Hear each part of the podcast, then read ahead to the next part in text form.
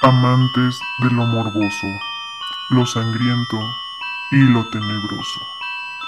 Sean bienvenidos a esta tierra santa, un terreno donde el horror, el crimen, el misterio y el folclor arrullan el eterno sueño de los muertos. Pero atormentan la vigilia de los vivos.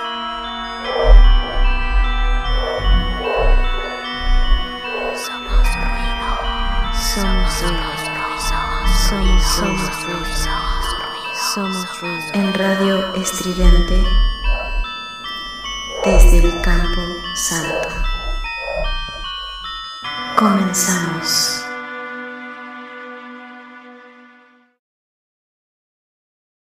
Hola, ¿qué tal? Bienvenidos sean todos ustedes a un nuevo capítulo de Desde el Campo Santo. Estamos en la temporada 2 y en esta ocasión le tocó ser el afortunado al de Monster Mash de estar entre dos mujeres. Bendito seas entre dos mujeres. ¿Cómo estás de Monster Mash? Apenas si puedo con una, para que quiero dos. Pero sí, estoy, estoy bien. ¿Cuál una? a- No te imagines cosas. bueno, ya antes de hablar otros temas, mejor ya presenta a la, a la gente. Ente, mi querida Ente, ¿cómo estás el día de hoy? Muy feliz, muy guay. Esperando a ver qué nos depara este nuevo episodio. Muy guay. Híjole, pues en esta ocasión me toca a mí dirigir, me toca a mí explicarles, contarles y narrarles todo lo que va a suceder, a ver si no es un bodrio como siempre. Pero a ver, esperemos que les guste a, a los que nos están acompañando el día de hoy. A ver, a ver. Comenzamos. Bueno, pues si les, si les suena un nombre, una fecha o algo, le levantan su manita y me, y me cuentan. Pues resulta que existe una película que se estrenó en 1973, dirigida por William Friedkin y que está basada, ya sabía, Ya- la palabra. Cálmate, cálmate. obviamente solamente hay, solamente hay una película con un director que puede referirse cuando se habla de ellos. Pero a ver, mejor que continúe, Lu. Ok, está basada en una novela de el escritor William Peter Blatty, que fue publicada en 1971. Ajá. Por favor, hazme, hazme el honor, fanfarrias. Si ¿De, de qué calmas, estoy hablando? No, pues es que obviamente tengo que levantar la mano porque ya sé que están hablando. Sí, ya obviamente una película súper importante. nada más, igual voy a dejar que tú des la sorpresa, pero para los que no nos están viendo no saben cuál es, basta con decir que es considerada tal vez la mejor película de, de terror de la historia, ¿no? Entonces con eso ya también tendré que saber. Lu, vamos contigo. Pues nada más y nada menos que del exorcista. ok. Y Sí, como sí, bien lo has dicho, es, es una película. Es una película bastante popular entre los amantes del terror e incluso los que no, ¿eh? O sea, es una película ya de culto, de cajón, Ah. que todo mundo casi casi estamos obligados a ver al menos una vez en la vida la, la- la versión extend- extendida. Epa. Entonces, eh, ajá, Es una película, como dices, de las obligadas, o sea, no solo de para fanáticos del terror, sino es si te gusta el cine, si quieres aprender más sobre las películas importantes que las películas que tienes que ver, sí, o sea, El Exorcista es, es obligada tanto para amantes del cine de terror como para cinéfilos en general. Y Bueno. pero a ver, ustedes con... Ajá. Eh, o sea, en mi caso no soy tanto de ese rollo cinéfilo, pero tengo que decir que sí. O sea, sí la conozco, o al menos las personas como yo han escuchado de ella o, o- o tienen el ex- expertise de, de qué va, de qué va el asunto, ¿no? Ujú. pues más bien yo creo que tiene que ver con que, con que fue una, una película bastante polémica en los 70 y después tuvo un, un nuevo auge con la versión más larga, esta donde aparece, o sea, una de las, de las escenas no vistas era la, la parte de las escaleras donde se le salía sangre por la boca y sí, era, fue, yo creo que yo me acuerdo que la vi como a los 12 años en sexto de primaria ilegalmente nos metimos a la casa de una amiga, la compramos en chafa y la, la vimos y sí fue como de no, no mames, no mames, pero bueno, obviamente no decíamos eso, ¿no? Pero sí, sí, nos, sí nos dio muchísimo miedo, ¿no? O sea, es casi, casi es una película que no puedes dejar de ver. Ajá, el- Icónica, el, famoso Pero bueno, paso de la eh, araña, ¿no? Ajá, justo. Sí, sí, sí trauma, ¿no? De repente Espera. sí trauma. Ah. Aprovechando que tengo mi guitarra aquí al lado. La No, o sea, serenata. Tú sigue, tú sigue hablando, yo nos voy a poner el, el intro. el fondo, ¿no? Ah, claro, por supuesto. Míralo, Todo míralo.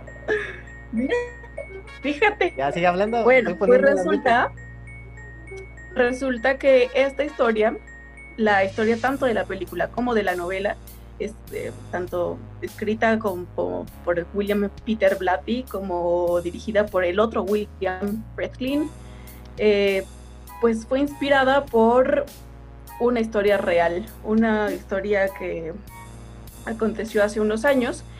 Y pues bueno, todo comenzó cuando Blatty eh, estudiaba en la Universidad de Georgetown y en ese entonces eh, salió un artículo publicado en el Washington Post eh, del 20 de agosto de 1949 sobre un exorcismo realizado a un niño. Le interesó tanto el tema y se enteró que, que uno de los padres involucrados en el exorcismo también era parte de la comunidad de la universidad donde él estudiaba, que lo fue a buscar, fue a, mm, así como a pedirle información y entonces de aquí se desata como, como la curiosidad de escribir un libro sobre el exorcismo. Eh, una de las citas del Washington Post que también marcó la, pues, la escritura de Blatty fue que fue la siguiente. En lo que es tal vez una de las experiencias más destacables de su género en la reciente historia religiosa. Un niño de 14 años de los suburbios de Washington fue liberado por un cura católico de la posesión por el demonio, según, según informaron fuentes católicas.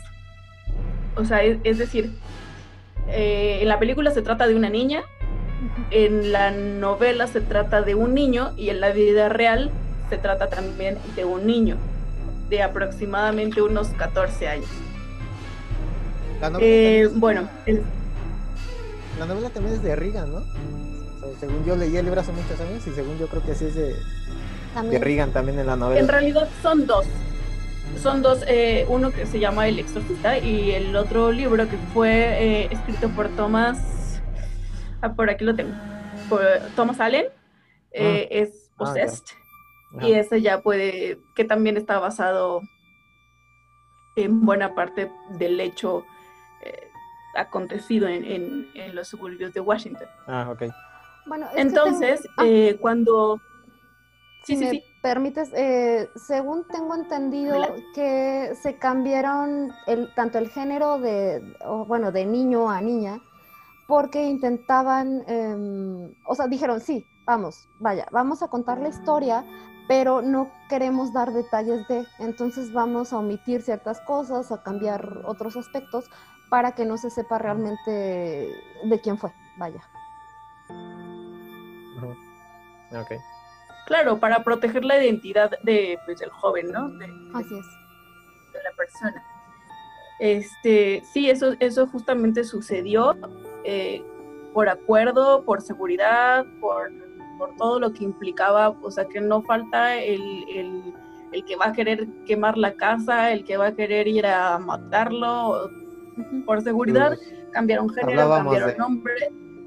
hablamos de mijangos, ¿no? De todo lo que pasó en su casa, que hay gente que precisamente quiere ir a hacer rituales ahí a, a su casa. Obviamente, pues sí es comprensible el que se cambien nombres, ubicaciones y, y Ujú. todo lo que no Sí, quiere decir que el justo. caso real no haya sido, o sea, no, de- no, no le resta importancia, ¿no? El que solo se cambien nombres, sino lo que en verdad pasó, pues ahí está, en sustancia. Sí, justamente. Pues bueno, regresando, el sacerdote le dijo a Blatty que había un diario, que había como cuadernitos eh, en donde estaban los detalles de, del exorcismo, del exorcismo realizado este, a esta persona. Y eh, bueno, lo nombraron Robbie, sin apellidos, sin nada, justamente por lo que acabamos de mencionar, para proteger su identidad. Pero eh, justo estábamos hablando también, hubo otro escritor eh, involucrado que fue Thomas Allen, y que también era escritor y e historiador, y que fue el primero en lograr obtener una copia de aquel diario y el primero en reproducirlo en su libro titulado Posesión o Possessed. Em, bueno, todo eso empezó con, digámoslo, esa es la historia de, cómo empezó la, la, novela y la película. Ahora, ¿cómo empezó el caso real de Robbie? Pues bueno, este es un chico eh, que nació en 1935, es hijo único de una familia de origen alemán, vivían en Maryland, cerca de Washington, en una casa muy modesta porque pertenecían a una clase trabajadora. Y ahí vivían pues papá, mamá, la abuelita de Robbie y Robbie, cuatro personas. Em, en ese entonces, eh, el niño, como les comenté, tendría unos 13, 14 años. Y, una tía eh, de Robbie los visitaba frecuentemente desde San Luis. Y esta tía es importante porque es o era espiritista, era espiritista. Y entonces en sus actividades familiares, eh, lúdicas, en, la convivencia familiar, le, le enseñó a, a Robbie a usar la Ouija, ¿no? O sea, ¿por qué no? ¿No? Eh, vamos a pasar tiempo en familia, vamos a jugar la Ouija. ¿Usó Robbie la Ouija? ¿Los ¿Ocho? No, dice que como 13, ¿no? Pues no, te, no tengo, no sé si desde antes ya la utilizaban, pero el caso es que la, la actividad paranormal, o, sí, más o menos, esta, este, esta onda comenzó cuando Robbie tenía unos 13, 14 años. Sí, unos 14, por, por el 49. Y si Robbie nació en el 35, pues ahí échale números, porque yo no sé. Entonces, em, ah, jugaban a la Ouija, así muy normal, muy padre todo, y se dice o se cuenta que eh, fue el 15 de enero de 1949 cuando pues todo comenzó, ¿no? Todo esto de, la posesión comenzó. Cuentan que se comenzaron a escuchar arañazos dentro de las paredes, eh, en el sótano, eh, sucesos extraños como que un cuadro de la un cuadro de con la imagen de Cristo que estaba colgado en el cuarto de la abuela pues se movía como si alguien le estuviera pegando desde la pared de atrás no y este entonces dijeron por qué no han de ser ratones no digo no los rasguños y, y todos estos ruidos o ratones. Casual entonces llamaron a los exterminadores y los exterminadores dijeron, no, pues no, aquí ni en el sótano, ni en las paredes, ni en ningún lado de ratones, pues quién sabe qué es. Entonces, este, pues ya, lo dejaron pasar, pero se seguían escuchando los, los ruidos, ¿no? Los ruidos extraños. Sin embargo, em, bueno, esto continuó durante más o menos 11 días y se detuvo con la muerte de Harriet, que era la tía espiritista de Robbie, y eso fue el 26 de enero del 49. Entonces, se detuvieron los rasguños, pero no porque haya parado la actividad paranormal, sino porque comenzó, o sea, se agudizó, eh, estuvo peor. Eh, ah, o sea, cuando... Inició nuevamente. Ah, o sea, eran rasguños y todo este tipo de situaciones después de que habían jugado a la Ouija cuando muere la tía, dejan de escucharse, pero a, a raíz de ahí vienen cosas peores, ¿no? Se acrecentan, ¿no? Sí, exactamente. Ah, ah, Algo así, ajá. Pues es que al parecer Robbie y su tía eran bastante unidos y entonces él empezó a jugar con la Ouija o a utilizarla con el objetivo de contactarla, ¿no? De, de querer saber sobre ella. Y ya aquí es cuando ahora sí se desata, pues, eh, lo peor, lo peor para la familia. Entonces eh, ya no eran como solo los rasguños, sino ya eran como que alguien movía la mesa y se caía, la silla se caía, la fruta cuentan que, o está en los cuadernos, que, que volaba, o sea, como si alguien la aventara, objetos se movían sin que nadie los tocara, había olores fétidos, em, pues en, realidad ya, ya comenzó muchísimo más eh, estas, estas fenómenos paranormales y Robbie empezó, ajá, y Robbie empezó a ser un poco más retraído y en las noches, durante las noches eh, tenía pesadillas y al parecer como que hablaba con alguien, pero pues eh, se despertaba ya pues todo pues asustado, ¿no? De este tipo de, pues las pesadillas que te dan. Bueno, pues resulta que eh, ante todos estos fenómenos paranormales, en la desesperación, la mamá de Robbie, bueno, cuentan en estos cuadernillos, que en una de esas entró al cuarto de- del chico y que justo empezó a moverse la cama, se estaba moviendo la cama, así como en la película, empezó a, empezó a temblar y entonces la mamá pensó que era como el espíritu de, de la tía de Robbie y empezó como a comunicarse así de, bueno, pues tú quién eres, qué quieres, Eh, así como, pues tratando de, de, de aliviar la onda. Y que como respuesta el, el colchón empezó como a desgarrarse, como si tuviera unos rasguños. Esa es, esa es una de las anécdotas de las que, por las que más se espantaron en, en la familia de Robbie. Entonces, pues, esto después de, todos esta- de todas estas cosas, Digo, eso ya, ya era pues una manifestación, pero muy, muy violenta, ¿no? O sea, todavía no pasaba, creo yo, a dañar a alguien físicamente, pero ya para que, o sea, para que la presencia ya pueda dañar algo material, como el colchón, pues no sé si es para tenerle miedo, yo creo. Sí, porque empieza con algo como sutil, Pues es que desde que las cosas Sí, el cuadro que se mueve, o sea, pero son cosas sutiles y ya en el momento en- del, del colchón ya es como algo más presente. Vale. Sí, justo también por ahí eh, empiezan los rasguños en la piel de Robbie, ¿no? Empezó como a, a verse rasguños en, en- en el cuerpo del niño. Y también yo creo que desde que empiezan a moverse las cosas o a levitar las cosas o a salir volando, no, yo desde ahí ya me cambio de casa, me echo a correr, no sé, bueno, de la esquina, porque tampoco soy muy atlética ni nada, ¿verdad? Pero, pero sí, o sea, desde el momento uno yo es más, desde la Ouija yo ya me hubiera hecho del baño, o sea, no, no. Sí. Pero bueno, continuando, eh, pues los papás decidieron llevar a o contactar a un, a un pastor luterano y de la localidad. Y entonces eh, este, este hombre, este pastor llamado Schultz, eh, era creyente de la, de la parapsicología esta onda muy carry a la que con la que puedes mover cosas con la mente, con los ojos y entonces dijo, bueno, ¿por qué no? A lo mejor no es no es un demonio, sino es esta esta onda de, de la parapsicología, de la telequinesis y toda esta onda. Y dijo, a lo O sea, era mejor entonces- este, este vato está queriendo engañar a sus papás. Ajá. O sea, era entonces el niño, ¿no? El que pensaban que era el que estaba moviendo con su mente las cosas. Sí, era un carry. Bueno, creyeron que era un carry.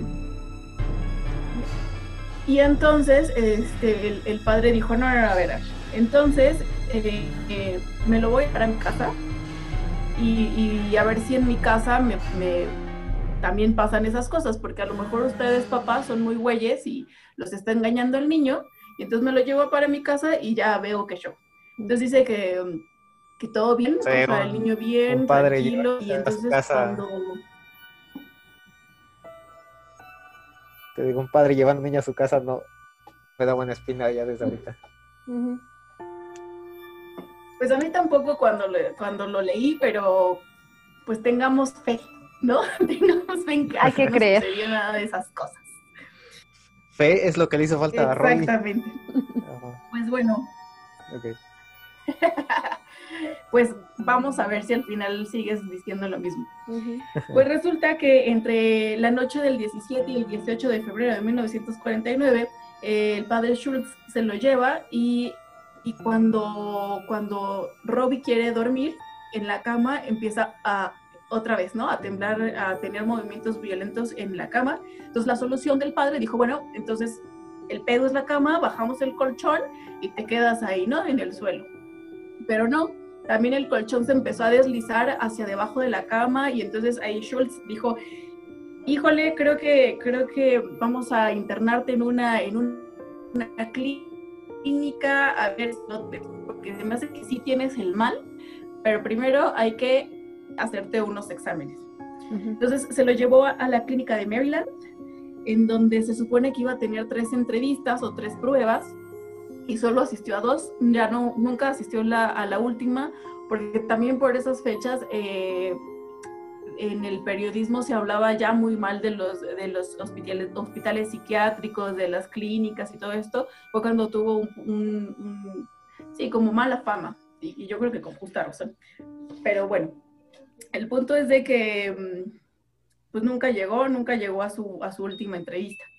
Entonces Schultz les recomienda que mejor lo lleven con un sacerdote católico porque él ya no está como, ya, ya no está en sus manos o ya no se siente capaz de confrontar un exorcismo como tal. Sí, de, de, se lo paso a los católicos, esos güeyes ya medio que le saben un poquito más. Y entonces la familia o los papás de, de Robin, de Robbie consultan a, güey, yo me estoy rascando y tengo aquí la, la madre esta. El antifaz. Sí, perdón. es, que, es que sí tengo un montón de comezón en la ceja y no puedo. Pero bueno, ya también se me está metiendo como el pasus.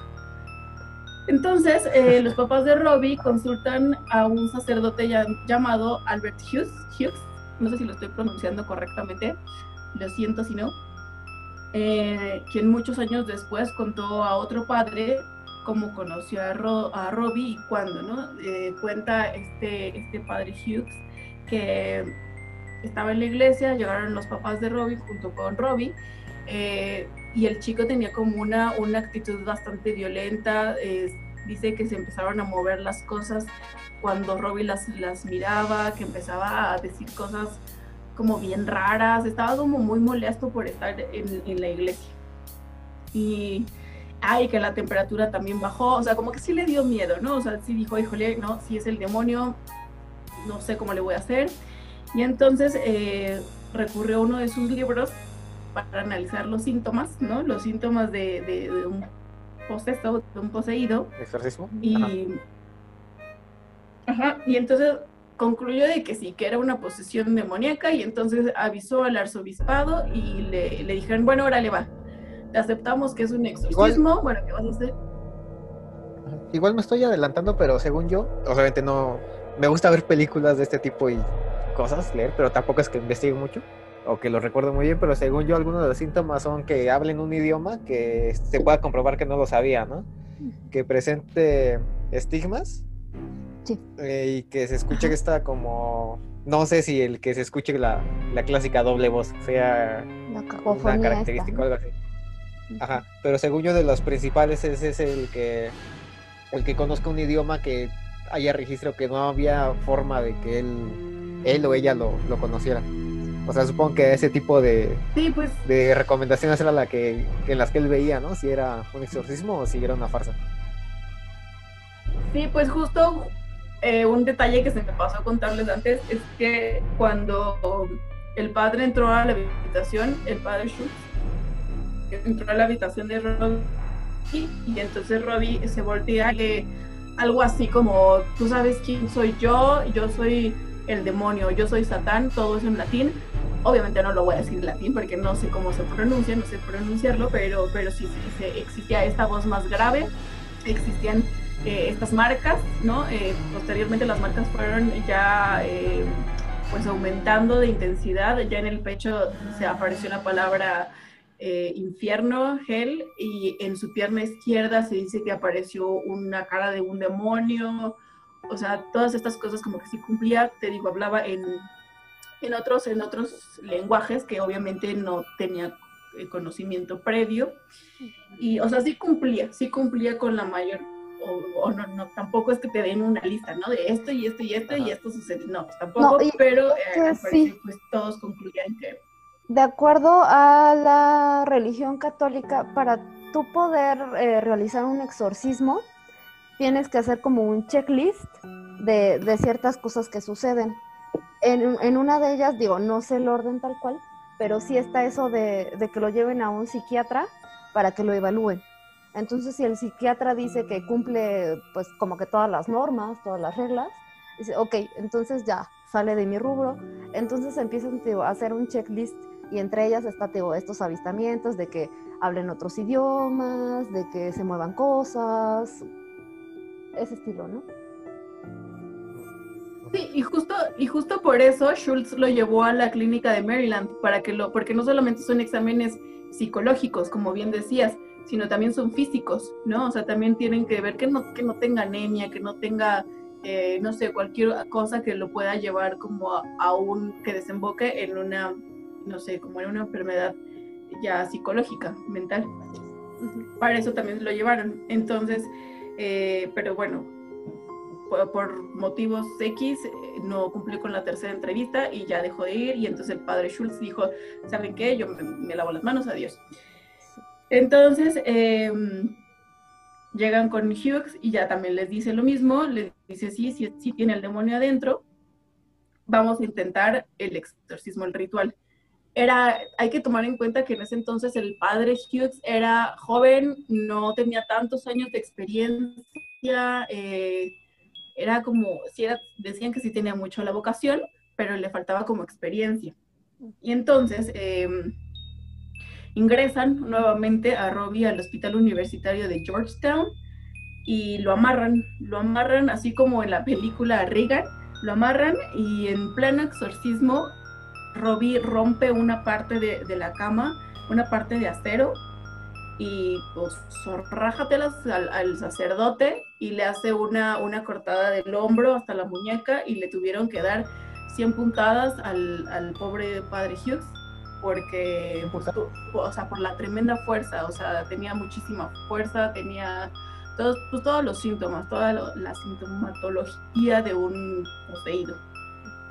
Entonces ahí es cuando suspenden el, el, exorcismo y ya también Hughes como que se rinde y dice, no, pues ya, ya, me, ya me desgració el brazo, hasta aquí.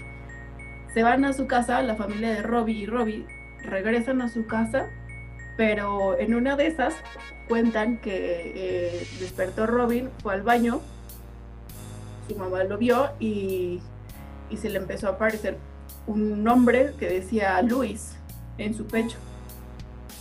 Y entonces la mamá, como que también queriendo en la desesperación, habló y dijo, ¿qué quieres? Que nos vayamos a, a San Luis con mi otra familia, así, ¿no? Ya no sé qué tan verídico, eso, eso se cuenta. Y entonces después le apareció sí, ¿no? O sea, como yes. Uh -huh. Y entonces se mudaron a San Luis con sus, sus familiares, ¿no? Que, o sea, pero qué gacha la mamá, ¿no? Porque o sea, está viendo que a su hijo lo están lacerando cuando está preguntando y le sigue haciendo más preguntas. ¿Quieres que me vaya? Sí, ¿segura? No. ¿Por qué? Está bien. Mientras acá yo, le yo, creo que, yo creo que estaba como como de, güey, ya no sé qué hacer y entonces vamos Ajá. a dialogar. Lo que me digan hago, ¿no? Ajá. Mientras el pobre Robin Ajá, gritaba, no, ya mamá, deja de preguntarle cosas. Ajá. Entonces, eh, después de unos días, se mudan a San Luis y ya estando allá, llegan con, con, con los familiares y una de las, de las familiares de Robin va a la universidad. Entonces les, les pide a la familia de Robin, oigan, puedo contar su caso eh, a un profesor que también es sacerdote y fíjense y entonces le dicen órale va tienes nuestro permiso de muevo mucho las manos de ya voy a dejar esa mañana entonces les dice no pues sí cuenta cuéntalo no hay, no hay bronca no tenemos ningún problema y entonces eh, le cuenta eh, la, la familiar le cuenta al padre Bishop del caso de Robbie y Bishop a su vez le cuenta y le pide apoyo, apoyo al padre Poder algo así. Déjame, Entonces, déjame adivinar, estos... era un sacerdote joven y otro viejo. Sí, algo así, ya con la experiencia Ajá. y la juventud, ándale. Sí. Entonces Ajá. van a visitar a, a Robbie y cuentan que tiene una, una actitud bastante violenta, es muy agresivo, que presenta aversión a los objetos religiosos. Eh, también justo es en ese momento cuando aparece la palabra infierno en su pecho. Eh, hay, hay, gritos y risas que no pertenecen a la voz de Robbie, del mismo Robbie, ¿no? Eh, aquí vienen eh, escenas, yo creo que ya también tomaron en la película, de los cuentan que escupía, o sea, que escupía mucho y escupía la cara y que tenía un tino impecable para siempre darles, ¿no? O sea, o en la cara o siempre. y también había como este, objetos aventados, o sea, todas estas, esta nuevamente sintomatología. ¿Qué ibas a decir de Monster? No, sabes que me imaginé la, la escena escupiéndolo y exactamente así en, el, en la mera pupila, ¿no? Oh. Ajá todo ardiendo ahí, todo rojo el ojo. Sí, sí, sí, de hecho hay como,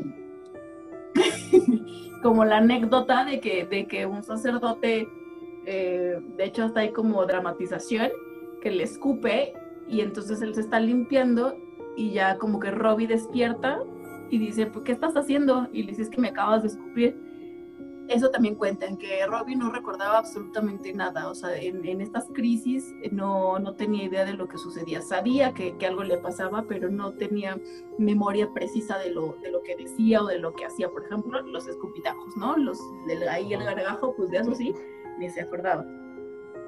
Entonces, em, deciden, eh, después de algunos días, este par de sacerdotes deciden trasladarlo nuevamente a, otro hospital, igual para hacerle las pruebas tanto físicas como mentales, a ver, para descartar todo y poder eh, pedir permiso para un exorcismo.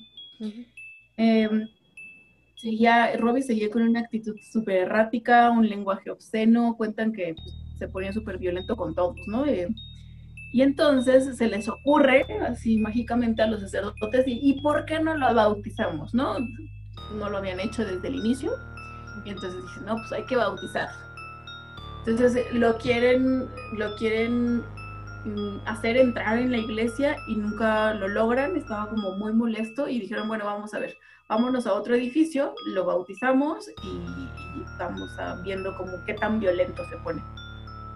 Entonces ya, total de que lo bautizan y pasan semanas, pasan semanas haciéndoles exorcismo tras exorcismo tras, exorcismo con las marcas, con los golpes, con los, o sea, todo, todo lo que casi todo lo que sucede en la película se supone que sucedió también en la vida real. O sea, no me refiero como al crucifijo, crucifijo ahí, pero sí, pero sí era muy violento. Sí tenía blasfemaba y, y las risas y las carcajadas eh, pues diabólicas ahí estaban, ¿no?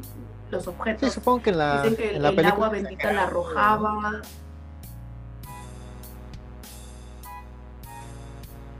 Sí, sí, sí, sí. O sea, por ejemplo, la escena de las escaleras y, y, la como baja de araña, pues no, no encontré. Hubiera estado bueno, pero no, yo creo que eso sí ya fue mera, mera producción hollywoodense. yo creo que en la realidad más bajó, bajó rodando, ¿no? Así, cayéndose literalmente. pues también hubiera estado chistoso haber leído algo así. Entonces pasan semanas y los padres quieren interpretar como, todos los rasguños, ¿no? De, ah, mira, ese es un 4 y ese es un 2 y ese es un no sé qué. Y entonces deducen que todos estos números em, son los días que faltan para que todo esto termine. Y dicen que, que en Semana Santa se termina, ¿no? En Semana Santa ya, ya eh, Robbie va a quedar chido. Pero pues no, pasa Semana Santa, los padres ya están súper cansados porque, porque justo tienen, tienen actividades de padres, ¿no? Dar misa y todas esas cosas. Empiezan súper temprano, desde las 5, van en la madrugada con Robbie y, pues que no cede, o sea, parecía que no, que no cedía.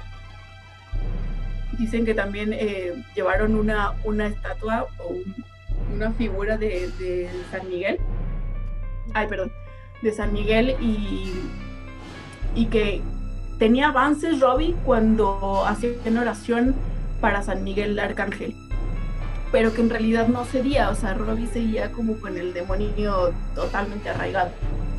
Entonces, em, cuentan que se le practicaron alrededor de 30 exorcismos y, y pues ya todos estaban súper cansados, la familia ya bien asustada, Robbie ya también eh, de repente tenía conciencia, de repente no, este, hasta que ya el 18 de abril, un lunes de Pascua, Robbie se despertó con un ataque con un ataque violento, eh, que también, ¿no? Trataban de darle, que una vez que lo bautizaron, también lo, le hicieron la primera comunión y entonces ya le daban la, la hostia y este, pues, decían que se escuchaba la voz de Robbie, del niño, diciendo, sí, la acepto, sí la quiero, o sea, sí, sí, sí deseo recibir el cuerpo de Cristo, todo esto, y que otra voz alterna, así como más grave, más demoníaca, también respondía y decía, em, no, este no es suficiente, no miré nunca de este cuerpo y solo hace falta una palabra, ¿no? Pero, pero este, este niño nunca la va a bueno, no decía este niño, ¿no? Pero nunca la va a decir y no me voy así como muy, muy errático a, a salir del cuerpo de Robbie. Hasta que, no sé, o sea, no sé cuál fue el punto que de repente en estos ataques, y justo fue el 18 de abril, cuando ya entrada la tarde, Robbie también seguía teniendo sus, ataques violentos, se escuchó una, una voz como súper imponente, súper clara, que decía algo así como, Satanás, soy San Miguel y te ordeno que abandones este cuerpo en nombre de Dominus. Y entonces esa palabra, cuando pronuncia esa palabra, es cuando se escucha así como pues, ruido y dicen que es cuando ya finalmente termina este exorcismo. Eh, tuvo unos breves, eh, como, como que se retorció un poco, pero ya después despierta y, y dice que, que, Dominus era la palabra que le hacía falta para que, para que ya lo dejaran en paz. ¿Pero qué era? ¿No era el nombre de, del demonio? Es lo que dice, ¿no? Que tienen que mencionar la, el nombre de, del demonio para que se pueda salir. sí, como... Pues porque así ya puedes, puedes decir que le ordenas a, o sea, ya no, ya no le estás hablando hacia el aire libre, sino te ordeno, a, te ordeno a ti el nombre, o sea, a ti personalmente, ti demonio, que ya te, te vayas, ¿no? Era como que el darle, como que el punto de débil. Sí, justo eso yo también lo sabía, pero no lo, pero lo que encontré fue que era la palabra Dios, bueno, o sea, Dominus, Dios. No sé, eh, tal vez me faltó investigar más, pero esto era, o sea, fue lo que según viene en los cuadernitos o en el diario donde cuentan los detalles del exorcismo. Y también me faltaron otros detalles que, por ejemplo, otro padre eh, también cuando entró a la habitación con, con Robbie, eh, le dijo, no me sorprende que tú estés en el infierno y que le afectó mucho. Y se me figuró justo a la escena cuando, cuando en la película Reagan le dice al padre joven que, su, madre. está ahí con él, ¿no? Ajá. Y entonces le saca mucho de onda y se va. Y justo como que la relacioné cuando, cuando leí esta parte que, decía que, también sabía dónde, dónde darle a los, a los participantes del exorcismo, ¿no? O sea, vaya. Y pues bueno, como último, como Pregunta. Dices que esto termina el 18 de abril, pero ¿cuándo empieza? Me, me falló. O sea, ¿cuánto duró como todo este trans? Fue por enero. Ok como cuatro meses. como unos tres meses. cuatro meses. No fue mucho, pero si era, o sea, vaya, eh, temporalmente no fue mucho, pero si era una cosa que dos, tres veces al día le daban estas crisis, estos ataques, los rasguños, la cama moviéndose, todo, o sea, todo esto que, que también pasa en la película, pues también pues digo, por algo, ¿no? Por algo pasó en la película, también sucedió en la vida real. Ya como último detalle, dice que... Como dices, no fue mucho, pero... Digo, no fue mucho, pero a ver, aguántate, aguántate tres meses de que te estén lacerando la piel, ¿no? Que te estén escribiendo así en la carne viva, pues sí, no, yo te digo, yo desde, yo desde el momento uno que veo que una cosa se levita o se mueve, o sea, yo ya dijo, ya, ya no quiero, ya no juego. mm, perdón. Y entonces, en 1978 se dio a conocer el diario a nueve sacerdotes y 39 testigos quienes firmaron autenticidad. Porque hay que recordar que Robbie, a la hora de hacer el, el- el último exorcismo, por, por decirlo así, estaba en, en una, en un hospital psiquiátrico, o bueno, en un hospital. Y entonces eh, había gente en la recepción, había gente en otras habitaciones, pero a lo mejor no sabían qué estaban haciendo, ¿no? Más bien no sabían qué estaban haciendo. Y entonces dicen que cuando, cuando Robbie o San Miguel ya intercede, se escucha como un balazo, bueno, así como una detonación, y ya, ¿no? Termina todo. También dicen que otros sacerdotes sintieron así como la calma después de que sucedió como ya la- el exorcismo efectivo, vaya, el del 18 de abril. Y entonces calle, eh, se da a conocer esto. Oigan, ¿y esta rosa? Sí, claro. Y es cuando Pues- llega el airecito y te mueve el cabello, ¿no? Y todo lo Pues igual y sí, ¿tú qué sabes que no? No estabas ahí. ¿Quién ¿eh? sabe? Pues no sé, pero, pero la verdad es que a mí me interesa, o me interesó, o sea, desde, desde siempre he sido, pues me gusta, me gusta la película. Y cuando me entero que hay un caso de la vida real con el que se basó el, el director y toda esta onda, dije, bueno, tengo, tengo que saber un poquito más porque, pues, pues no sé, o sea, a pesar de que me da miedo, sí me sí causa bastante intriga y sí es bien interesante de repente, o sea, aparte los detallitos, que si me extiendo, yo creo que no terminamos nunca, o sea, yo creo que a grandes rasgos fue la historia de Robbie, ah, porque aparte dicen que después de eso Robbie ya tuvo una vida feliz, se casó, tuvo hijos que hasta el gobierno de Estados Unidos llegó a hacer, o sea, o sea, una cosa yo creo que tiene más, o tuvo más éxitos que todos nosotros juntos y fue como de, ok, no, o sea, sí está bastante interesante. Aparte, yo me acuerdo que hace poco vi un, un una documental o una suerte de documental que incluso te comenté de Monster Mash sobre un exorcismo en Italia que había sido real y que está en Netflix. No recuerdo ahorita el nombre del documental, El diablo y el padre amor, creo que así Este, se Ajá. llama. Sí, eso es. algo así, sí creo que sí. Y también eh, me interesó, su- bueno, pues como que sí me clavé y dije, bueno, pues si, si existió eso, vamos a investigar la de la película icónica, la película de que sí o sí la tienes que ver, que es El Exorcista, pues es como, como súper interesante ver que, pues que sí, que sí existió, a lo mejor no súper interesante, pero sí está chido de repente conocer este tipo de detalles.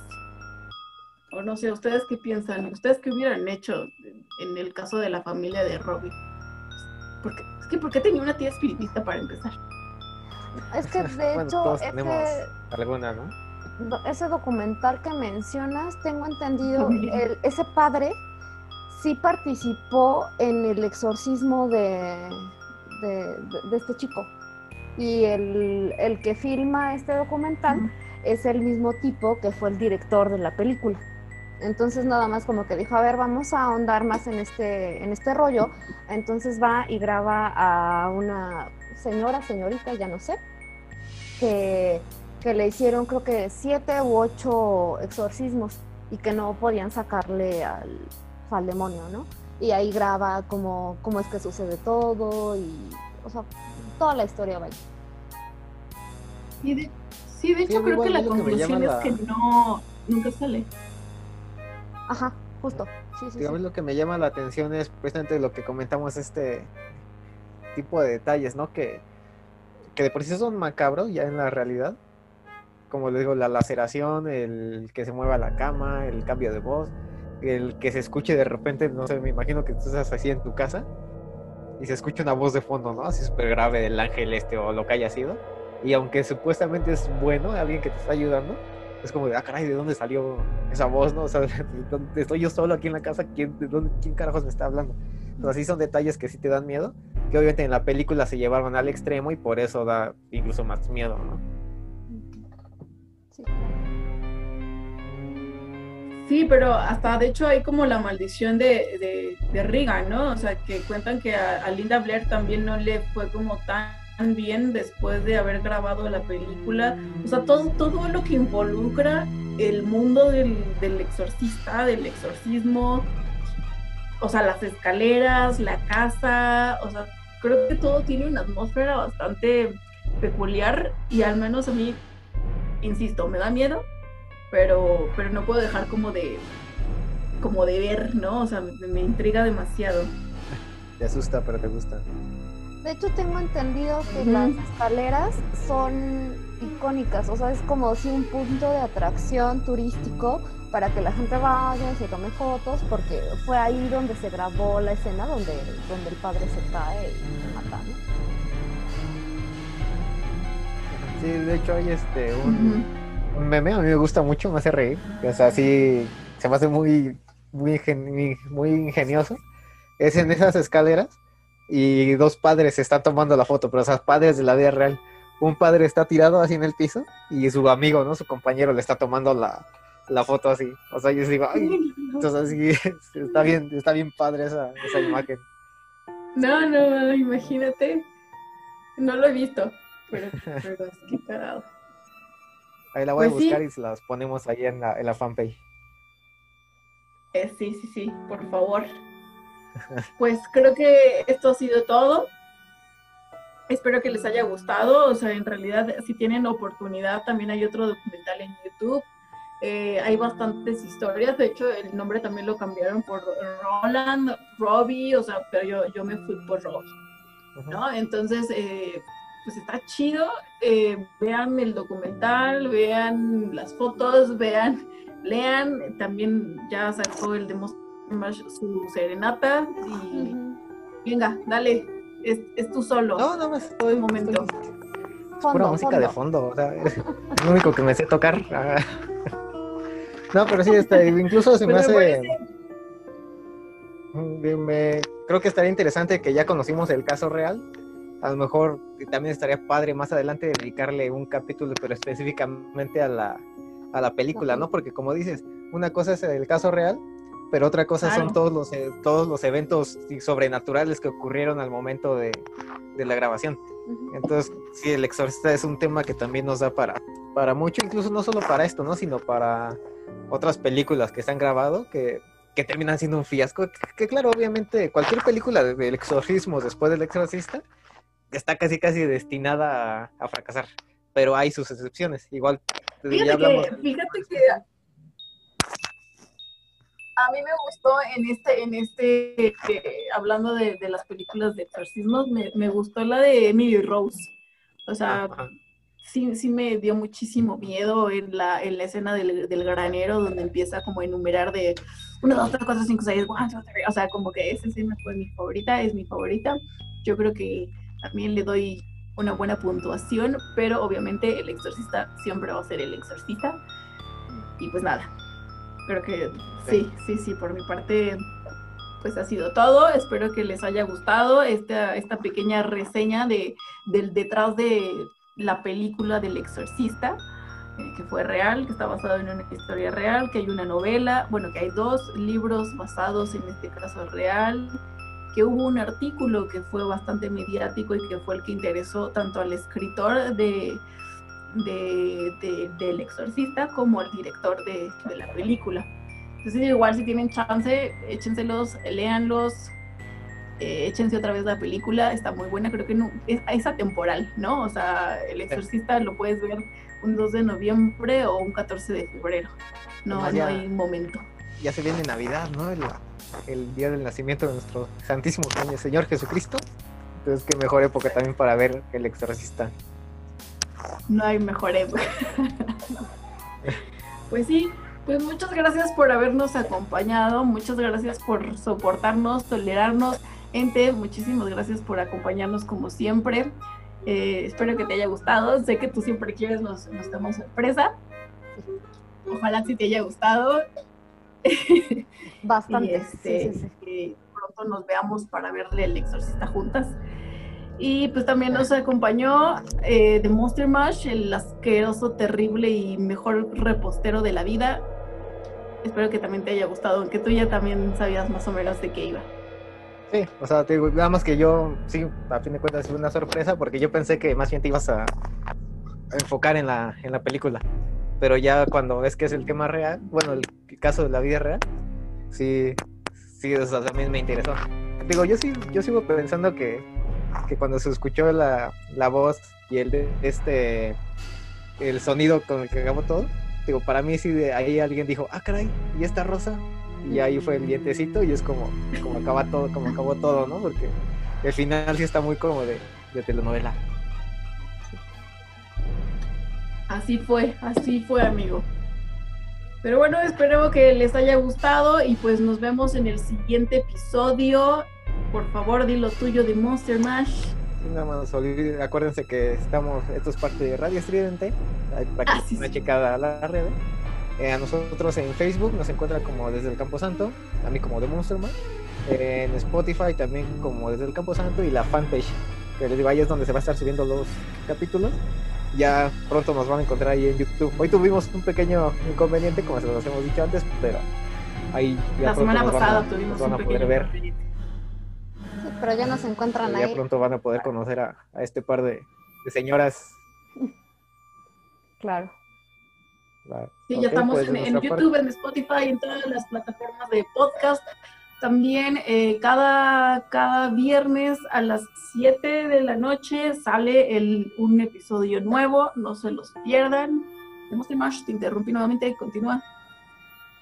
No, digo, nada más sí, a las 7 de la noche en la página de Radio Estridente, a las 8 en Spotify y un poquito más noche ya lo subimos a, las redes sociales. Pero sí, de que ahí estamos cada viernes, ahí estamos. Pues de nuestra parte ha sido todo. Esperamos que les haya gustado esto. Manténganse horrorizados. Esperen. Ya, hacerlo rápido.